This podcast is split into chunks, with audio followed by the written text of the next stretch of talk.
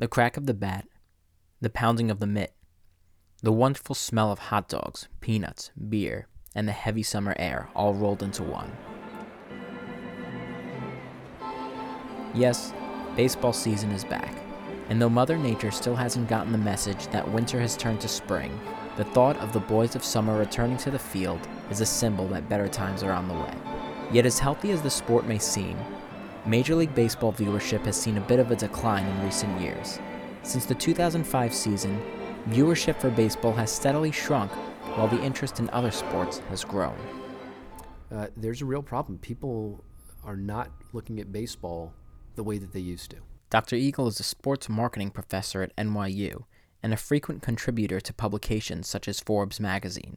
Uh, part of it has to do with uh, this era of performance enhancing drugs in baseball and in the sense that players weren't, weren't really who we thought that they were. This past year, Game 5 of the 2010 World Series, in which the San Francisco Giants beat the Texas Rangers to take home their first championship in over 50 years, garnered a dismal viewership rating of 15 million, according to the Nielsen ratings. Compare that to this year's Super Bowl between the Green Bay Packers and the Pittsburgh Steelers. It captured the attention of 111 million viewers, a broadcast record.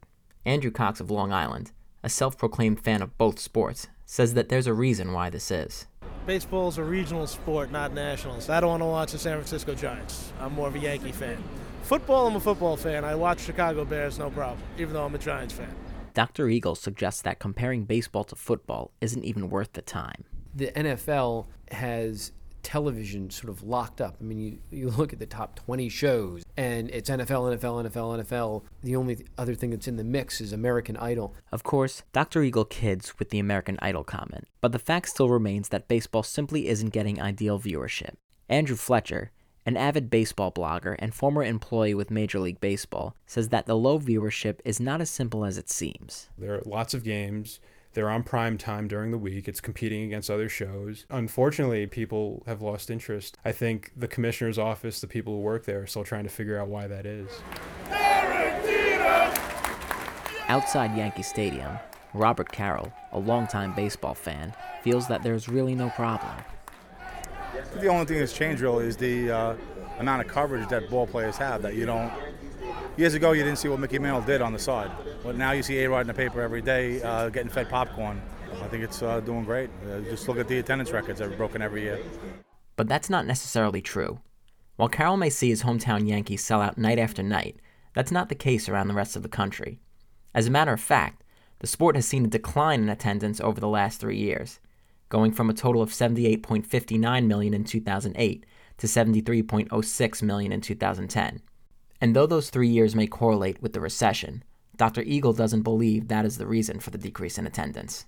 To me, the decreased attendance has far less to do with the economy, though there is some effect, and far more to do with an effect of what steroids uh, did for the for the image of baseball and its players.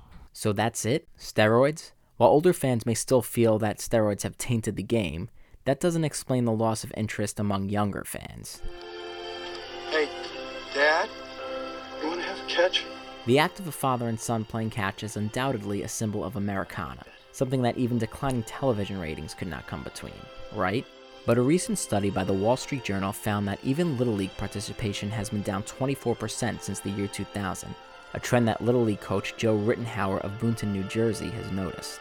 I believe Little League is on the decline. The sport isn't as popular, the kids aren't as, you know, enthusiastic about playing the game.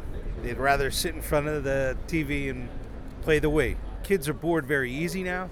I mean, really easy. Fletcher says that Major League Baseball has realized that there's a problem and has already put steps in motion to address the issue. Well, baseball has been doing their part. They've opened up urban youth academies. Baseball is a hard game to afford, so uh, there's been a lot of donations. Kids go there and, and, play baseball from a young age. You know, get them started young. There's also a RBI program, which is reviving baseball in inner cities. So baseball has they've realized that there's a problem with losing kids to basketball, football, soccer, lacrosse. So ba- baseball has been doing their part to you know to try to hook kids at a young age.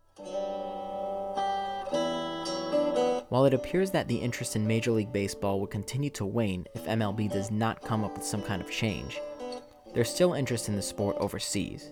People in America may be tuning to other sports, but as Fletcher and Eagle both point out, the sport continues to thrive in places like Japan, Latin America, and even Australia and New Zealand. Maybe it's just time it becomes someone else's pastime.